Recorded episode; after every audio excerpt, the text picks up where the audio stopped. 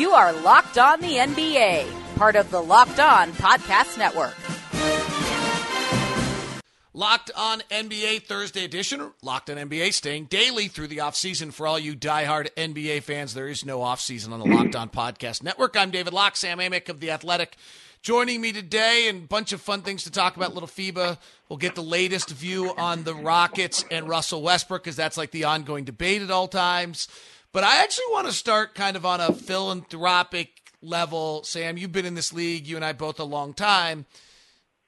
The other day, Steph Curry launches the Howard Golf Program. Five year commitment, I think it was. Just incredible. Kawhi Leonard gives away a million backpacks. Uh, what what do you think has led to this? Th- this group in the NBA, the modern athlete today, other sports involved as well, is so incredibly philanthropic and so incredibly involved in the community at a way different level than past generations. I mean, as you go to the Jordan, Malone, Barkley, th- that era maybe weren't making as much money either, but it wasn't a part of the DNA of the culture then to immerse yourself the way these guys are in the culture and society. What's your thought on why this is happening? It's a great question, David. And as always, thanks for having me. It's been a long time, buddy. Hope you're having a good summer. Um, I, you know, I think there's a lot of layers to it. You know, I, I do think that there reached a point, and I don't know the genesis of this or kind of where the growth and the conversation originated at the very beginning, but there's a sense within the NBA that there's a, a definite social responsibility that comes not only with the fame and the spotlight and the profile, but with the good old fashioned economics and the cash. And these guys do make a lot of money and they are aware, a lot of them, if not all of them, of the kind of impact they can make in communities all over the world. Not not even this is not an America thing. Uh, you know, the, the league is so international at this point, and you know it's global impact. And I think you know you you definitely have to give credit to the league itself for essentially partnering with players on a on a routine basis and having a system that encourages you know this type of philanthropic stuff. And you're talking about NBA Cares and what they do, but you know you also have to make sure you give a ton of props to the players because you have stuff that is, you know, part of the system, and then you have acts of kindness happening all the time that are just player driven and just, you know, independent choices they make to make a difference. But, um, you know, I don't know, but I like it. I like it a lot, and I know we're going to talk about a few of the specific different things going on, but you know, the Kawhi Leonard stuff was really cool. Um, the the Steph Curry thing is deep, not only because of the history of that Howard program and how they lost their golf program and but I mean, he's not even a Howard guy. I thought what was cool about the Steph story is that, you know, it kind of sends this message like, yeah, don't just take care of your alma mater. Like, just think about where you can make a difference even in other places. So all kinds of good stuff going on. I mean, we saw it last year in Utah, and you wrote an article about it on the Athletic. It's not just like so. Joe Ingles' kid gets diagnosed with autism, and the reaction was, "Let's go." Like, okay, that's that's my role. That's my I've got a platform. Let's go. And they've been, he and Renae have been amazing about this in how much right. they've embraced and what they've done. So it's one, on one level, it's personal. On other levels, it's LeBron building a school in his hometown. It, it doesn't seem to have barriers and it doesn't seem to be the same by everyone. It's just this idea we're going to be involved culturally, politically, socially, and philanthropically. Yeah, absolutely. And I think they've been doing it for long enough now that there is a bit of a butterfly effect that is fun to watch because I, I think they're not only changing individual situations. You, you mentioned LeBron's school in his hometown of Akron. You know, it's not just those kids who, by the way, are not only, you know, getting a nice kind of effort from LeBron in terms of the charity, but that school, by all accounts, is just extremely high level, getting a great education. But it's just the the ideas attached to these efforts seem to be spreading. Um, and honestly, even as a guy who covers the league and has for a long time, like these guys have uh, impacted, you know, some of my own views. They've impacted um, the way I think. One of my favorite parts of this job, um, maybe my favorite, is the idea that I'm a white guy who grew up in the suburbs, and up until about the age of 18, I think I definitely lacked perspective from a lot of different communities. And so, in a lot of ways, I represent your common NBA fan. It's still, you know, a, very white audience, um, a very mainstream audience, and a middle class audience. And you know, one of my favorite parts of the job is just this constant learning about all these guys and their backgrounds and what they came from, and then seeing them, you know, come out of those backgrounds, do great things. And, and I think that changes people. And I know, you know, it might sound corny, but I do believe in it. And uh, and kudos to all of them. They're doing some great work. Well, it's interesting, and and then we'll move back onto the court and some of those kind of things. I go back to my the two locker. The you know I've spent time in this Utah Jazz locker room in the Stockton Malone era, the Seattle SuperSonics locker room in the Ray Allen era, and then and Peyton era, and now now, like Ray Allen wanted to talk cultural stuff every day. He, he but he right. was different in that sense.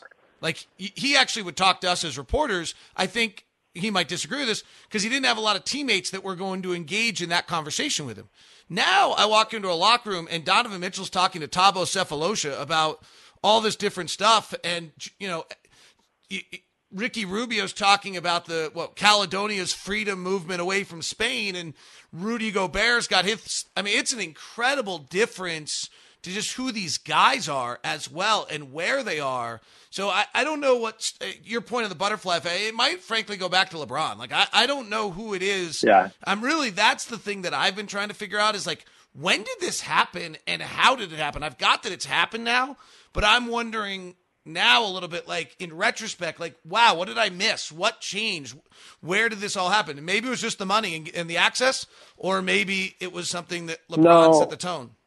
Yeah, LeBron. I think I'm with you on the LeBron front. I think that he definitely, you know, reached a point where he realized the power of his voice. And to be honest, um, to, to give, you know, justified props to an, a colleague of mine who just did a, an incredible project. Um, have you listened to the uh, ESPN 30 for 30 podcast that Ramona Shelburne did on the, the Donald Sterling case? I have not yet. I've been, I have not yet. So, so uh, no, yeah. it's fine. I mean, listen, you lived it like everybody else. Uh, it was incredibly well done. But in that podcast series, uh, Marc Spears, obviously also of ESPN, he's, he kind of points to one specific event that I think maybe could have been the beginning of it, at least as it pertains to LeBron. Um, I, I think it was 2007 ish. LeBron gets asked about um, the Chinese government's role in the genocide happening in, in, in Darfur and he essentially passes because he wasn't educated on the topic at the time. Um, you know, you could argue he got put in a tough spot where he just he, he basically said, "I got to read more. I, I got to learn more about it." Um, it it sparked some tough headlines about how because one of his teammates, and admittedly, I'm I'm trying to remind myself here of, of how it all went down, but Ira Newble had drafted an open letter to the Chinese government, um, and I'm now reading off an old media piece you know, condemning its role in the ongoing genocide in Darfur. So LeBron was kind of put on that stage, asked to say something, and and essentially shot an airball because he, he didn't know. Now that's a tough one in my opinion, but nonetheless, he has I, I think since then talked about the idea that that kind of you know put him in a different space where he realized that even if it's not you know something that he was an expert on previously that that uh, you know just to have his eyes open and his ears open as much as possible to different injustices that happen, and and not to speak on everything because you know there, there's a debate to be had here about you know the sometimes the distance between how educated certain people just in society are to speak on certain things and the level of their profile. Fine, but his voice has a ton of power, and since then the stuff that we remember in a much more positive light is that you know when Trayvon Martin gets killed, the Miami Heat, you know LeBron ends up posting that picture of uh, all the Heat players with their their hoods over their heads, and that stuff is powerful, and that stuff impacts society, and it kept growing from there. You know, next thing you know, you've got you know the uh, the Banana Boat Boys on stage at the ESPYS, you know, talking about social injustice, and and that's another memorable moment. So these guys have figured it out in the last you know eight to ten years, just the part they play in in culture. I don't know if you've gotten to know Eric Woodyard yet, who writes for the covers the Jazz, the Deseret News. Incredible kid. Well, I guess he's older. He's probably 30 now, so he's not quite as young. Uh, but really, great guy uh, out of Flint, Michigan. He actually went to the Trayvon Martin moment. He thinks that's the moment. He said, Yeah. Like that's the moment." So great point on your part, Sam. Well, that's where you. Yeah. yeah, like I think that's where that's where LeBron figured it out. You know what I mean? Like there was maybe a little stumbling before that, and then you know he learns, he evolves a little bit like him as a player, right? Like all these guys, and and then you have this version, which I think is pretty damn good. Well, if you take the four most recognizable players we've had recently, all right, I'll get to that in a second. Well, final thought on this in just a second. Uh, the four most the four most recognizable players in the league have dic- may have dictated this. We may have touched on something. Uh, if you're having a long day at work, still stuck at the office, open the DoorDash app, choose what you want to eat. Your food will be delivered to you wherever you are. Right now, our listeners get $5 off their first order of $15 or more when you download the DoorDash app, enter the promo code locked on. Michael Jordan was allergic to anything that put him out there. Allen Iverson was right. the next most recognizable player in the league, had his e- issues previously, and was not going to be able to cross cultures. Kobe Bryant had, was the next one, had the rape charge. LeBron was the first one who went out on this Trayvon Martin and this other stuff, went out that far and said to everyone else, "Come with me." That that's that's what the Trayvon Martin thing was. It was the first time since well, probably not Kareem, only that, go back to Kareem doing it, but in an era that wasn't listening.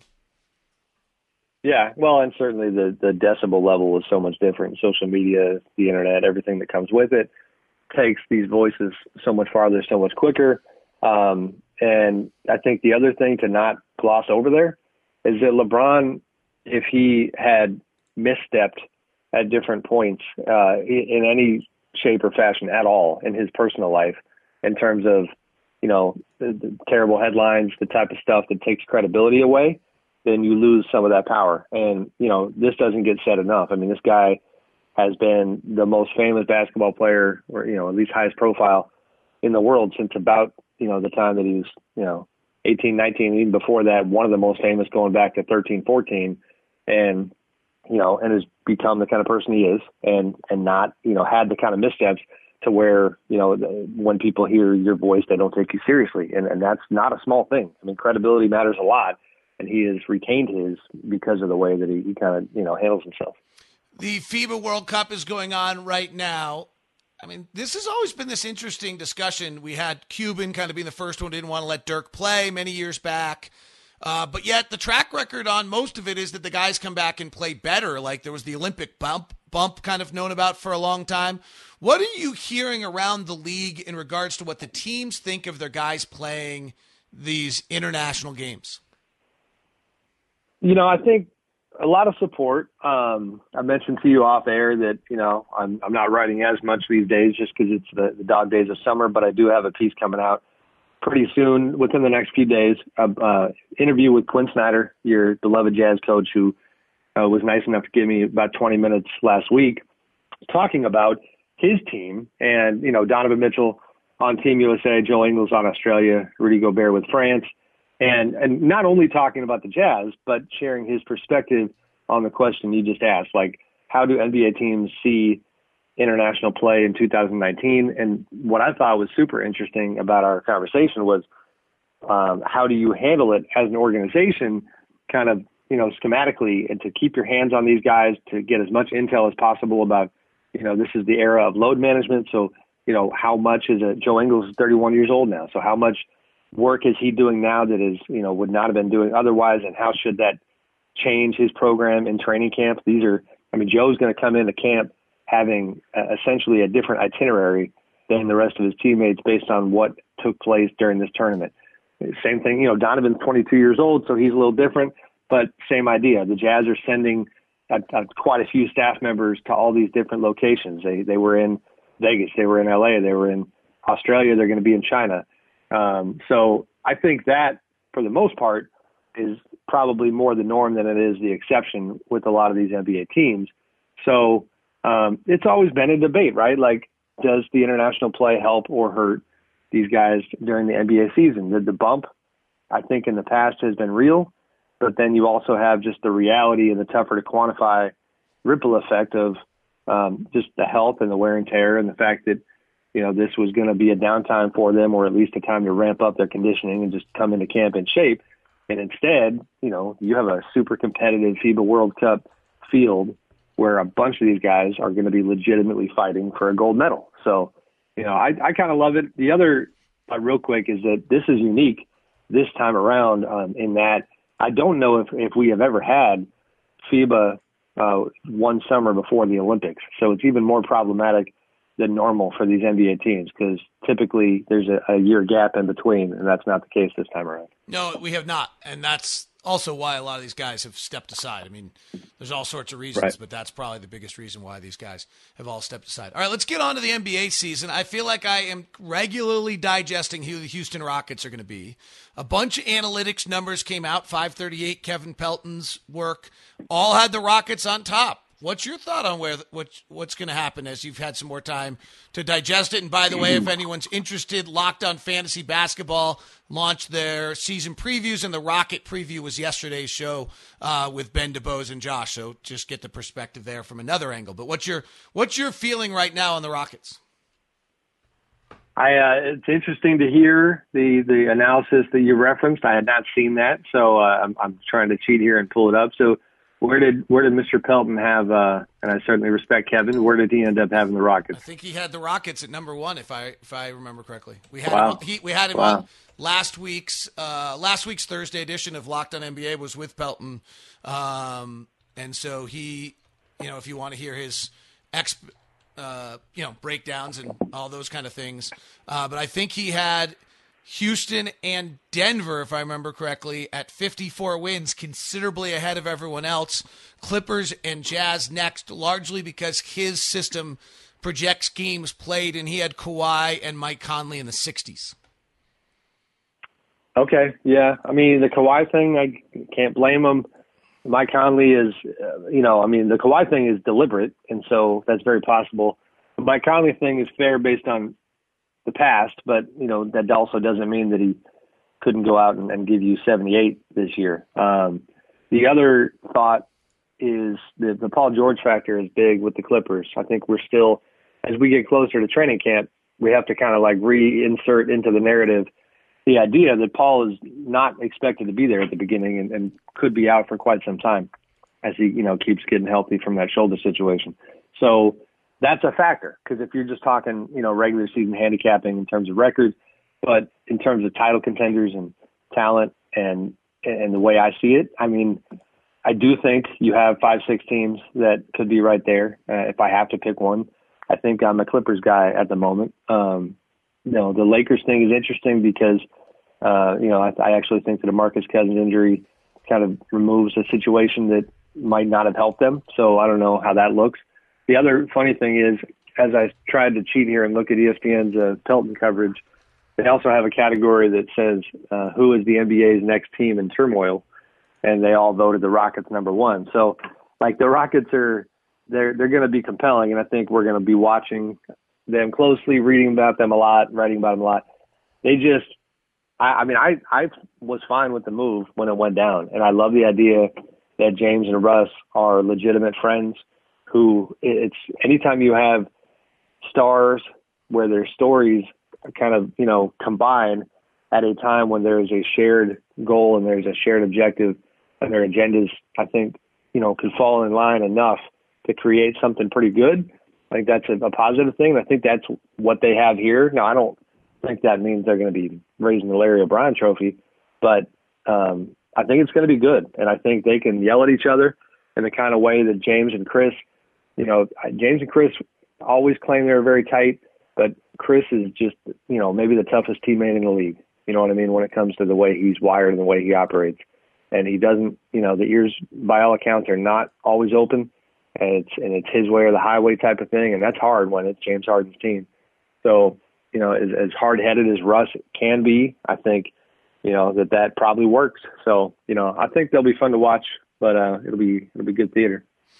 I'm opening up to this more and more, and so I, I've been very critical of Russ. I, I do, you know, my numbers are my numbers. They they simply show that last year he was the most negatively impactful player on his team, like uh, of any player in the whole league. Um, that's like, I mean, that's a fact. He's just that inefficient. But and so I've always felt if he's the lead dog that 47, 48, 49 wins is your limit. And first round and out is evidently your limit. But he's not the lead dog anymore, and the lead dog is awesome. Right. And so right. that that's opened it up for me a lot on what I think, and I think he'll be more efficient, not have to carry his load, and Mike will do a hell of a job with him. Yeah, I agree. And and how about this? This is the psychological part of the game that that I always enjoy because we can't get in between these guys' ears. Is where is Russ at in his own mind? Which is to say, like you know, let's just kind of lay this out a little bit here. You're in OKC, and Kevin Durant says, "I'm out. I'm not feeling it. Going to the Warriors." So you got to take those tough headlines. The narrative begins that guys don't want to play with you you know, you get your team to the playoffs without Kevin. You average a triple double.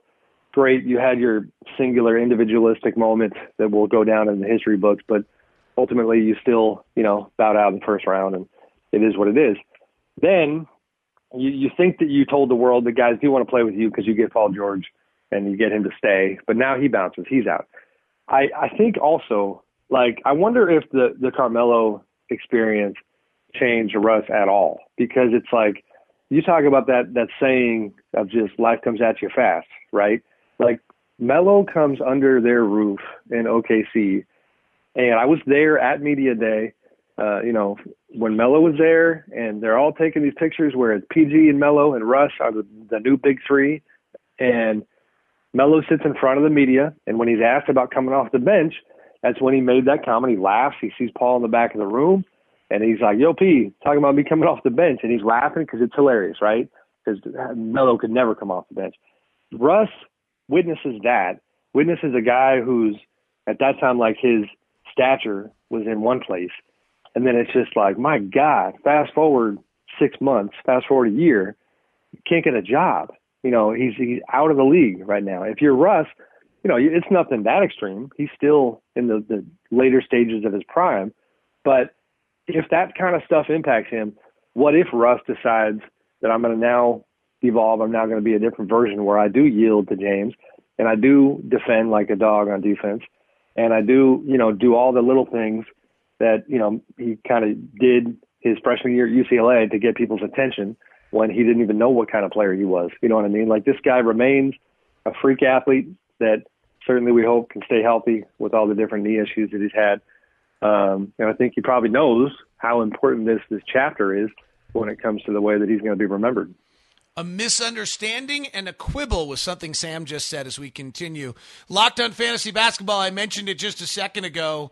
Uh, the season previews have started. Great episode on breakout candidates in the West and the East. They are all back starting October, excuse me, August 21st and through. He's previewing all the NBA teams on Locked on Fantasy Basketball. Make sure you grab it.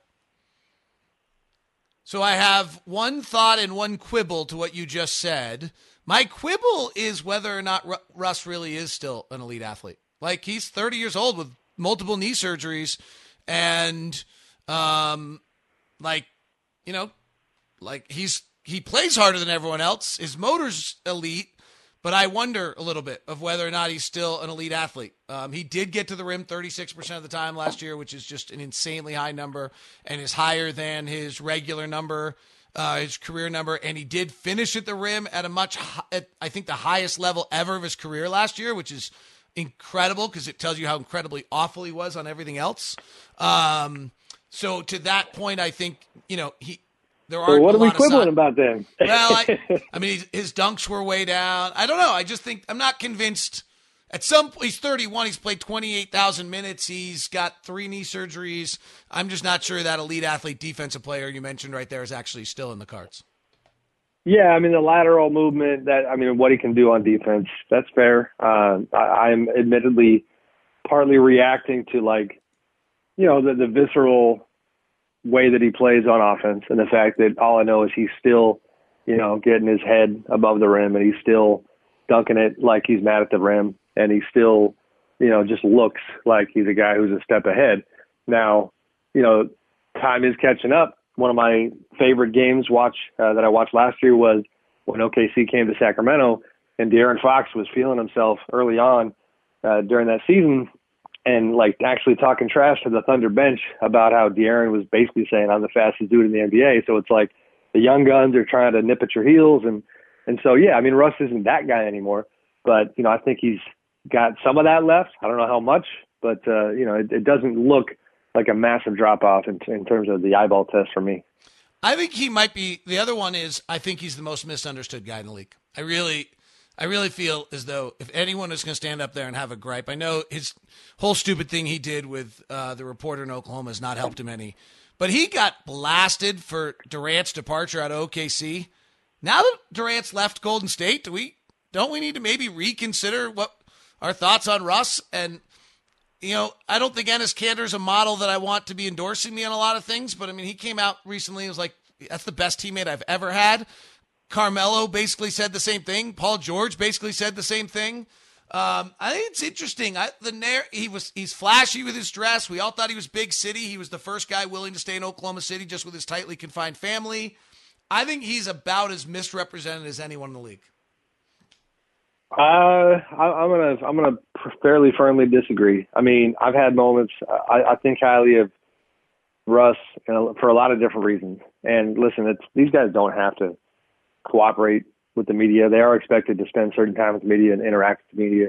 Uh, I, I don't know. The misunderstood thing, it's probably not that simple. It's probably a little more nuanced. Um, there's merit to some of the stuff you're saying. The Durant thing, it's like, okay, I don't know. How do we relitigate that? Because sure, he left, but he also went out and got two championships and almost got a third if he didn't get hurt. He was successful and he interacted like for all the drama like he was a two-time Finals MVP who functioned basketball-wise at an extremely high level within the context of that group, and ultimately achieved a lot of the things that he went to the Warriors to achieve.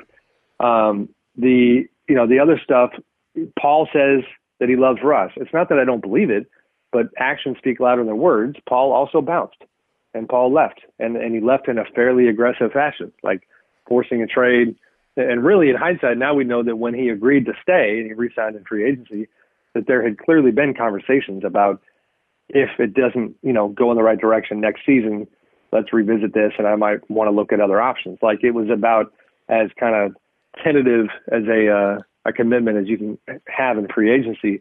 The thing with Russ, it, it's not. I mean, it's it's not just a thing with Berry Tramel, the columnist at the Oklahoman. It's it's a constant every single day thing, some of it is staff members and the way he treats them. It's you know, or treated them in OKC.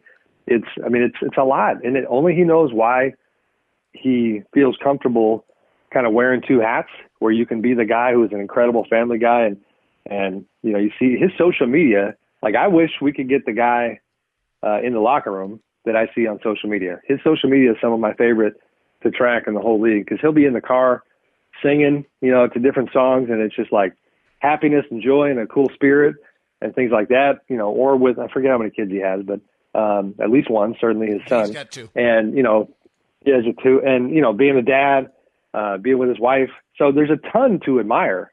But in terms of just the, the way that he's chosen to interact, only he knows why he's done that. It's not just Berry. Like he's been fine to me. We've never had any problems.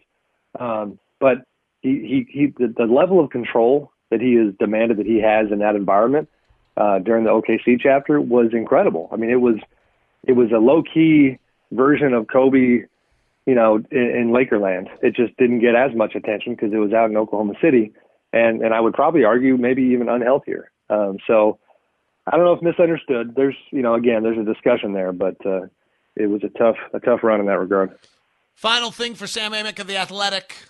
What do you think Steph Curry does this year? Interesting question. Um, I mean, I think he goes off. I think he gets toward the 400 three pointer version of Steph and the unanimous MVP, but it's like a instant and massive qualifier because you just cannot overstate the importance of um, how is he going to function with D'Angelo Russell alongside him because Klay's going to be out for most of the year. And that's the part where I, I think you probably have to knock down Steph's potential individually by 20 to 25 percent right out the gate, just based on the fact that it's a five man game and that what happened in his unanimous MVP year was incredible, but it also happened in the context of years and years of experience where Steph and Klay had figured out how they wanted to handle defensive assignments. You know, they in the Mark Jackson era, they had gone through times when when Klay was always going to take you know the alpha male on the other side, the other team's point guard, and take pressure off Steph. Then Steph did go through a time where he wanted some of those challenges, and they they switched that up a little bit. But the way that he defended, uh, you know, in conjunction with Clay was a big thing. The way that offensively Clay obviously spreads the floor and, and takes heat off of him. D'Angelo's not going to spread the floor like that. Um, you know, it's just not not the kind of shooter that Clay is. Nobody is, but D'Angelo's not even close. So that's the stuff where is it going to be, you know, a, a more subdued Steph, you know, God forbid, maybe the 300 three pointer version, because he's got to work through this stuff and figure out, you know, how it looks with that new guy. He is Sam Amick. You can read him in The Athletic some of the time now. During the season, it's unbelievable. Make sure you grab it. Right now, he's allowed to breathe a little bit. Hope you had a great trip to Europe. I enjoyed all your snaps, your Beatles, Abbey Road shots, all your fun stuff. I'm stalking you. So, uh, fun, all good, fun, all good. I, I, I, love it. Every time I hear that, people live vicariously through our little vacation. We had a great time. Well, great. He's Sam Amick. Make sure you grab him in the Athletic. This is Locked On NBA. Remember, Locked On Fantasy Basketball's got all the great season previews. Adam and Anthony will be with you tomorrow. It is Locked On NBA, part of the Locked On Podcast Network.